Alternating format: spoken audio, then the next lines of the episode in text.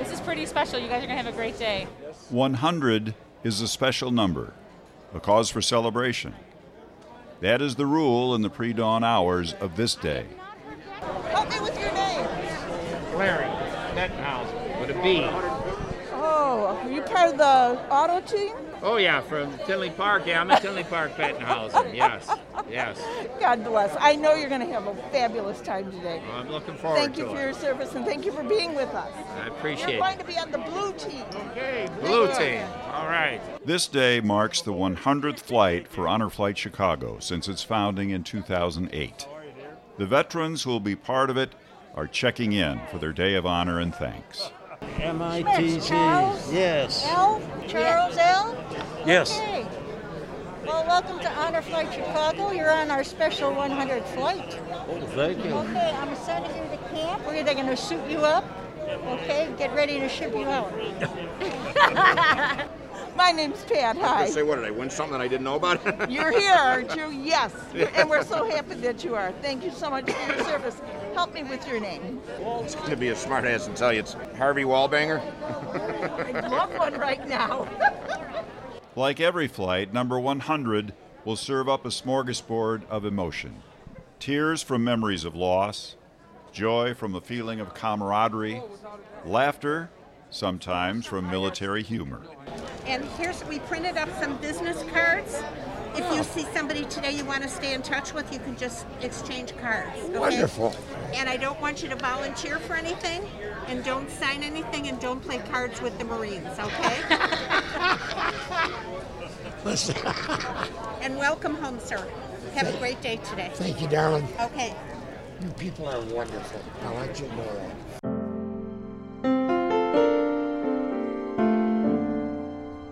Over the years, Honor Flight Chicago has built an extraordinary army of volunteers, many who've been at it for more than a decade, and some who don't let distance diminish their contributions. Ken Frank now lives in Nashville. But you came, you come back for these events. I, not for all of them, but as many as I can. Yes, sir. And this- Absolutely. and you came back for this because it's number 100. yes, sir. What a special flight, isn't it? Well, you went with your dad in 2011, did you say, or about about then? 2011 or 2012. What a, what a special day it was. That guy couldn't remember what he had for breakfast, but years later, before he passed, he would always say how much he remembered about his day in Washington, D.C. When I saw that, because he was, you know, the old hardened World War II vet, when I saw how it affected him, why wouldn't a person want to help as many veterans as they can?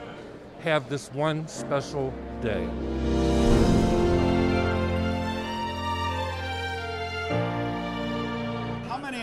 100 have you been here for? Uh, more than half, because I started in uh, 2011. My dad was a World War II vet, and he was on a flight, and I was here for the welcome home, and I thought, wow, this is pretty cool.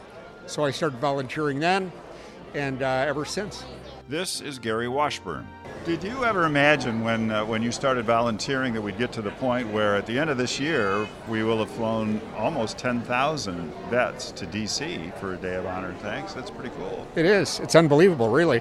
And when the, the organization started out, it was strictly focused on World War II, and then obviously worked through all those hundreds and hundreds of uh, vets, and then ne- what next? And they made the decision to keep going.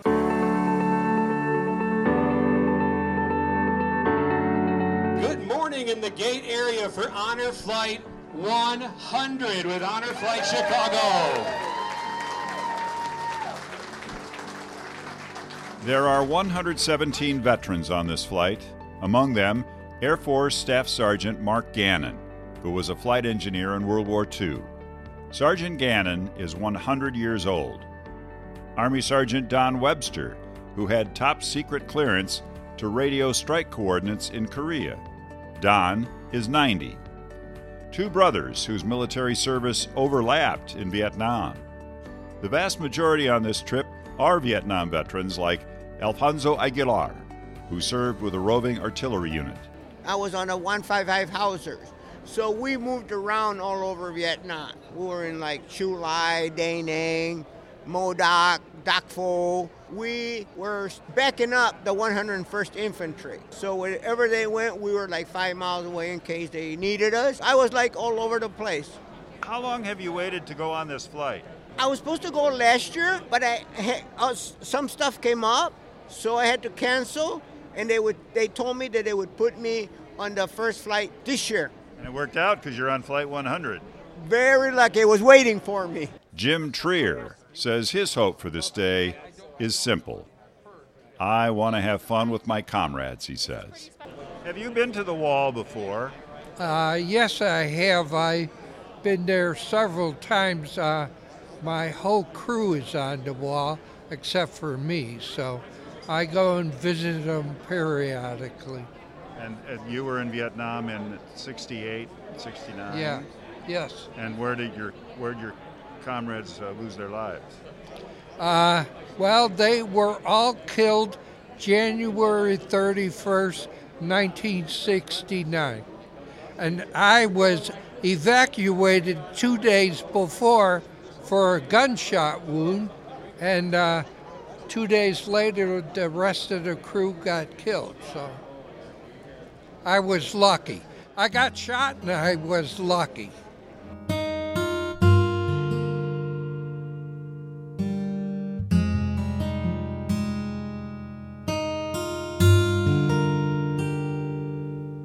And uh, as I look around this room, I see there's, you know, we have three World War II veterans, and we say,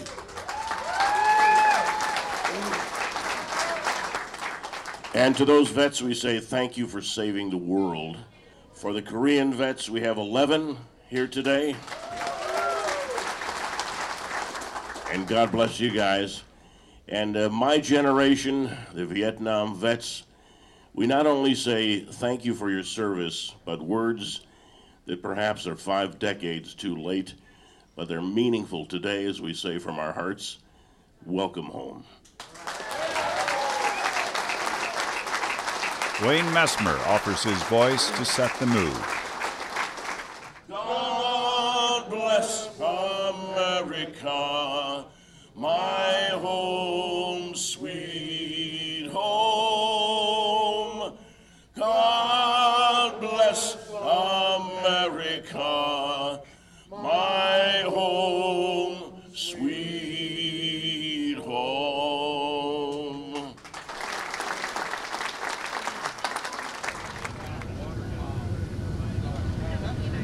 flight is aboard a Southwest jet dubbed Freedom One. It wears the paint scheme of a waving American flag. Good morning from Washington, D.C. Arrival at Dulles is always a boisterous welcome, unanticipated by many of the vets. And as they board a six bus caravan for our stops in the capital, humor, or more properly, attempts at humor, break out. Most of the talking today will be done by my assistant bus captain, Blaine. He's amazing. I get to talk. We have to listen. There's always laughter, though perhaps not to comedy club level. Says one vet to his fellow passengers, So you know why we don't gamble in the jungle? No, why? Answer Because there are too many cheetahs. Drive around the memorial, After a swing past the Marine Memorial and a brief stop at the Air Force Memorial, all the Honor Flight Chicago vets of Flight 100 assemble at the World War II Memorial, which honors the 16 million who served and the 400,000 who died.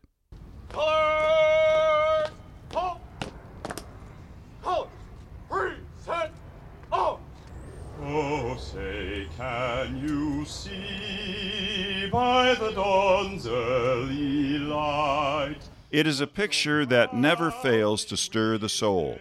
Veterans of different generations offering up their best snap salutes. Whose broad stripes and bright stars through Most of the vets are standing at attention. Age requires some to sit. As you watch and listen, you wonder where their thoughts go.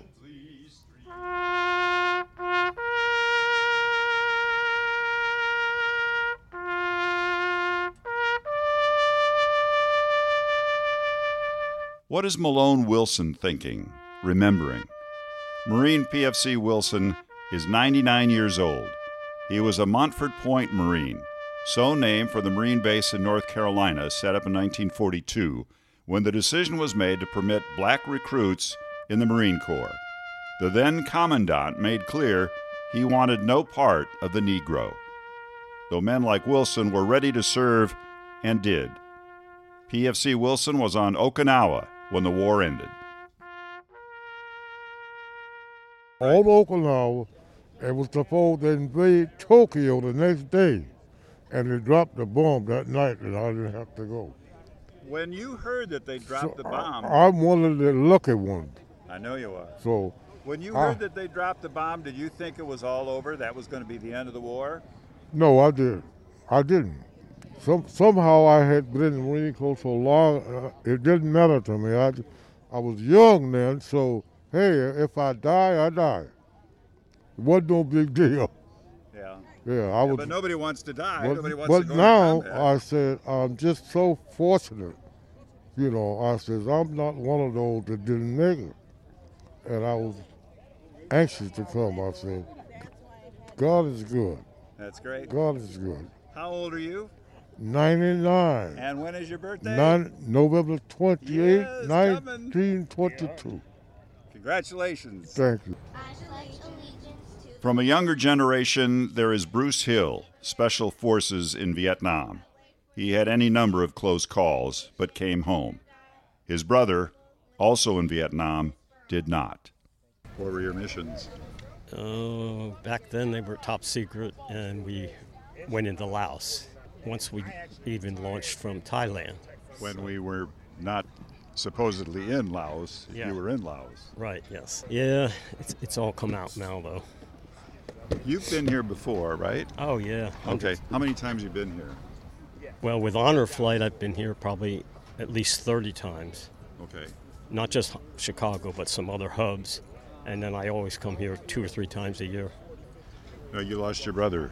Yes. I understand. Yeah. What were the circumstances for that? He was a Huey helicopter pilot, dust off. Are you familiar with dust off? No, I'm not. It's a medical oh. evacuation. They go in to pick up wounded and dead. He went out looking for another chopper, and they apparently both went down in real bad weather. When, where were you when you got that news? I was home at my parents' house. I still remember two majors came to the front door, and I opened it. And even then, I was still young. It didn't even dawn on me initially. I thought they were coming to talk to me about re-enlisting or something, and then I realized what it was. Yeah, and then you just you hit the floor after that. No, no, I didn't hit the floor, but I said, "Oh, jeez," because I had asked him several times not to volunteer to come to Vietnam. You asked your brother not to. Yeah, because since I was there, he didn't have to go, but I knew he would. When you go to the wall, you look for his name. Oh yeah, all the time. And you you scr- etched it many times, I suppose. Several times I leave something that my daughter Kim and I wrote for him. It'll be there today if you want to go to 7 West. Made some more lifelong friends at the wall, and uh, the Women's Memorial is very special It to is. me. Yeah. How so? Just because they were as young as most of the soldiers and they had to put up with ungodly situations every day. You see these young guys, call them men, but they were mostly boys, really.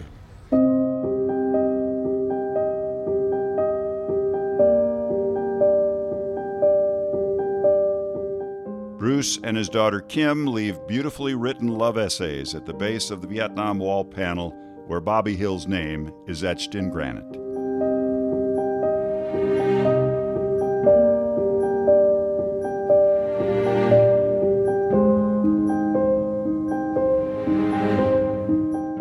Don Webster is a farm boy from southern Illinois.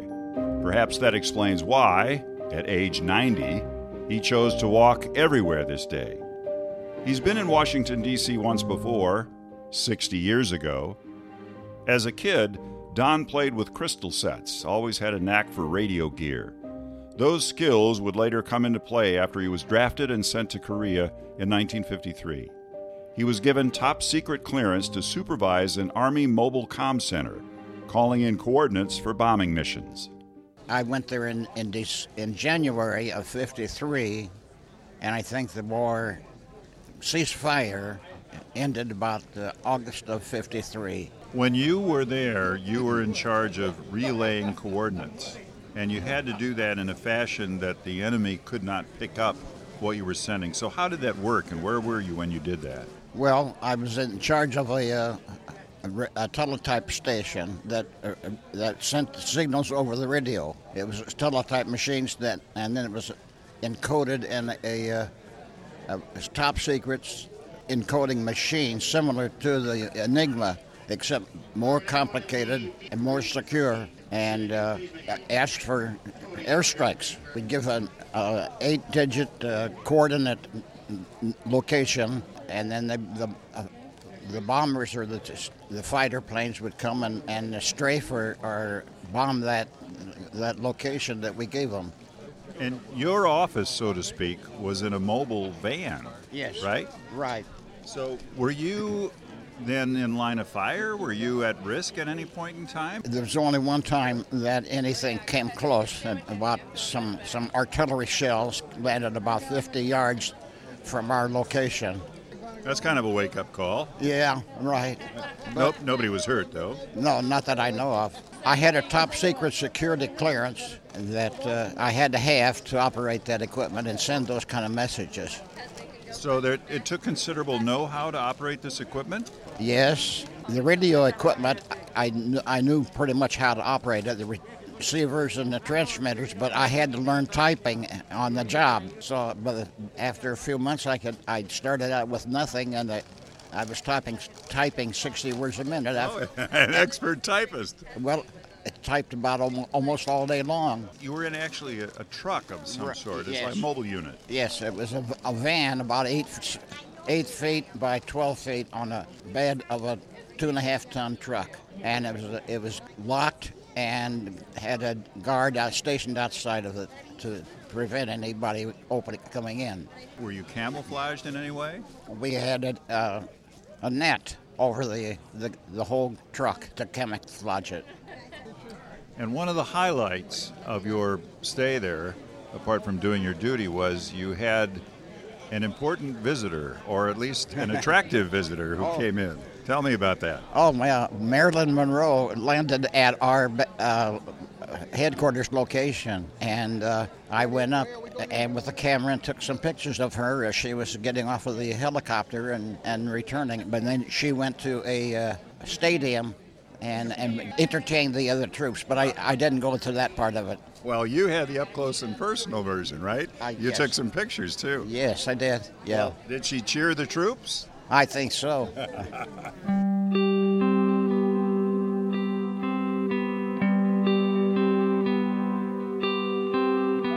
Of particular interest to Don on this day is, of course, the Korean Veterans Memorial, which is undergoing a renovation and addition. What's called the Wall of Remembrance is being readied for dedication in late July. It includes 100 panels bearing the names of over 36,000 Americans and 7,000 South Korean troops killed in action. Like the Vietnam Wall, it personifies those who were lost. Retired Army General John Tilelli is the board chairman of the Korean War Veterans Memorial Foundation.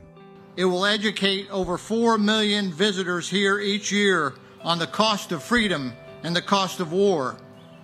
And most importantly, it will honor and pay homage to those who paid the ultimate sacrifice, their lives for freedom.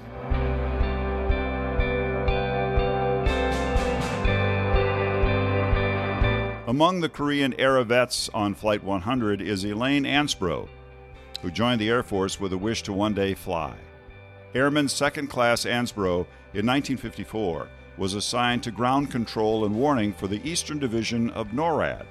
She stood at a large plexiglass wall and would plot aircraft positions for officers who were on the other side of the plexiglass.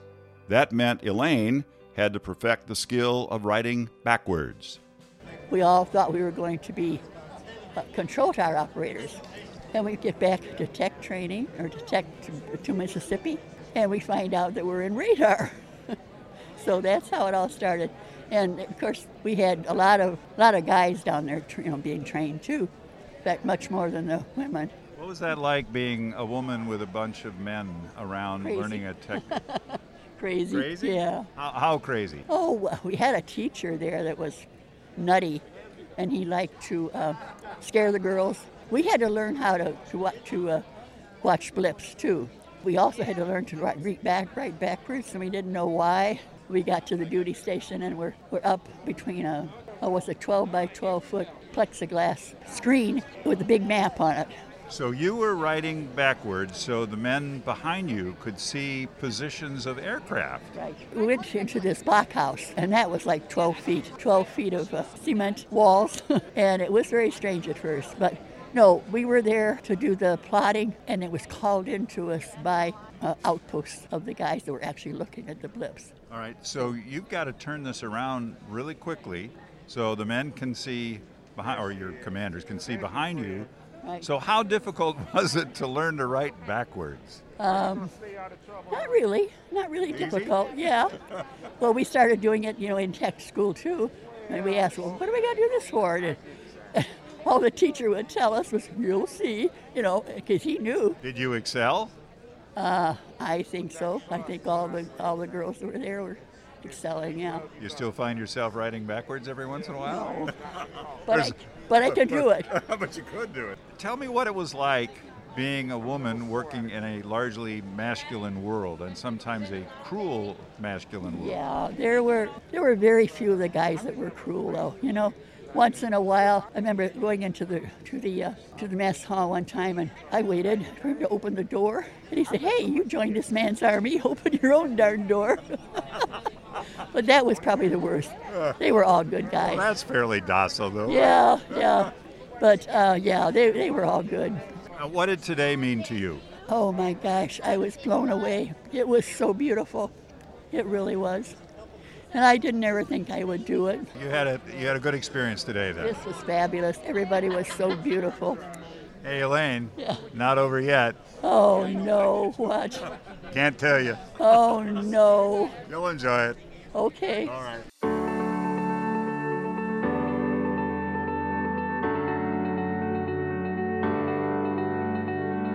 Yes, this is a day of surprises.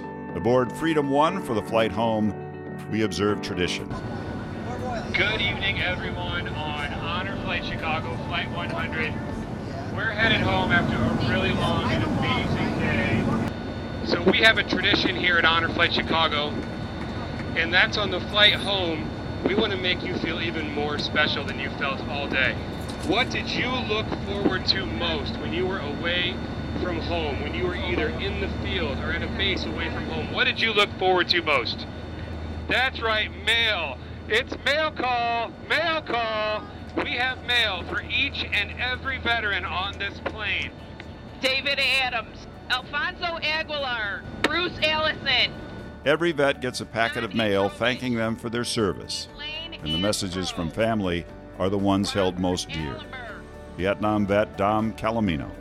May I ask what little nuggets you're finding in your mailbag? Uh, my grandkids sent me two letters. My granddaughters. This is really cool. This is really cool. What do they say to you? They're just proud of me, and they they want to hit. When I get back home, they want to hear the stories, how the day went, and so on and so forth. Yeah, this is this is outstanding. That's quality time with the kids. Yes, it is.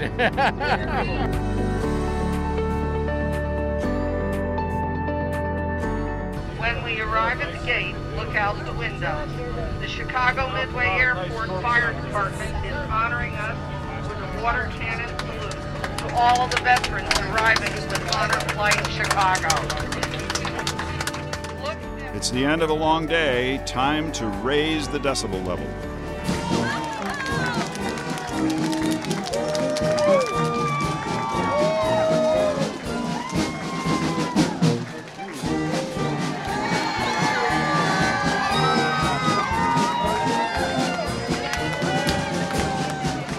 Huge crowd of family and friends is here to scream, Welcome home. While they may be fatigued, and they have every right to be. The vets don't show it. They are energized, many with tears in their eyes.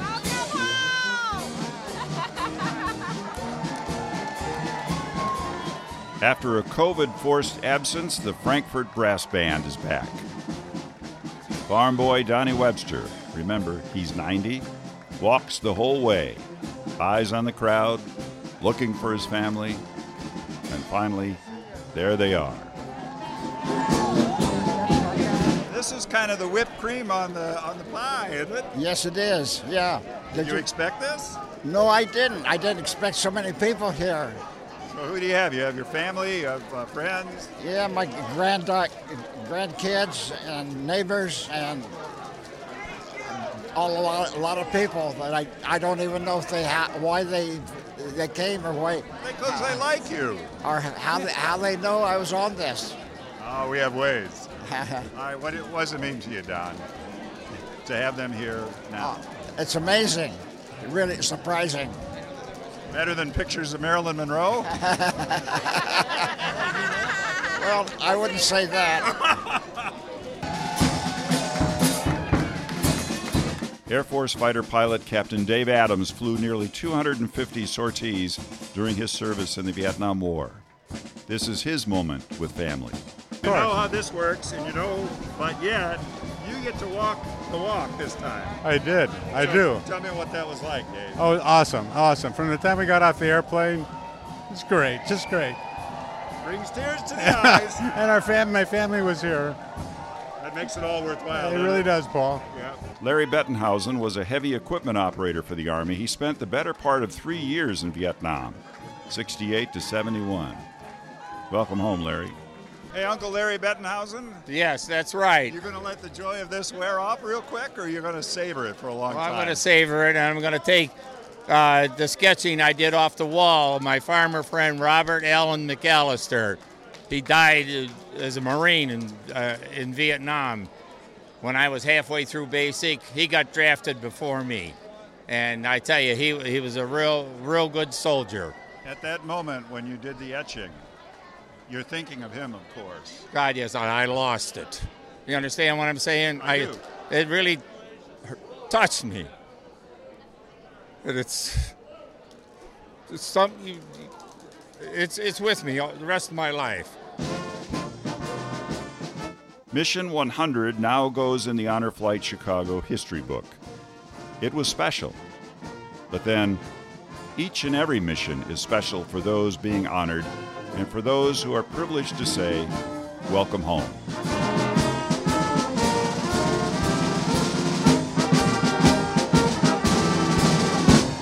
We hope you found today's Honor, Thank, Inspire episode to be moving and meaningful. If you did, please consider sharing this podcast and make sure you subscribe wherever you get your podcasts. The impact Honor Flight Chicago has on the lives of our veterans and their families is made possible by the generosity of our donors. To support our mission, to find our veteran application, to volunteer, or simply for more information, please visit us at honorflightchicago.org.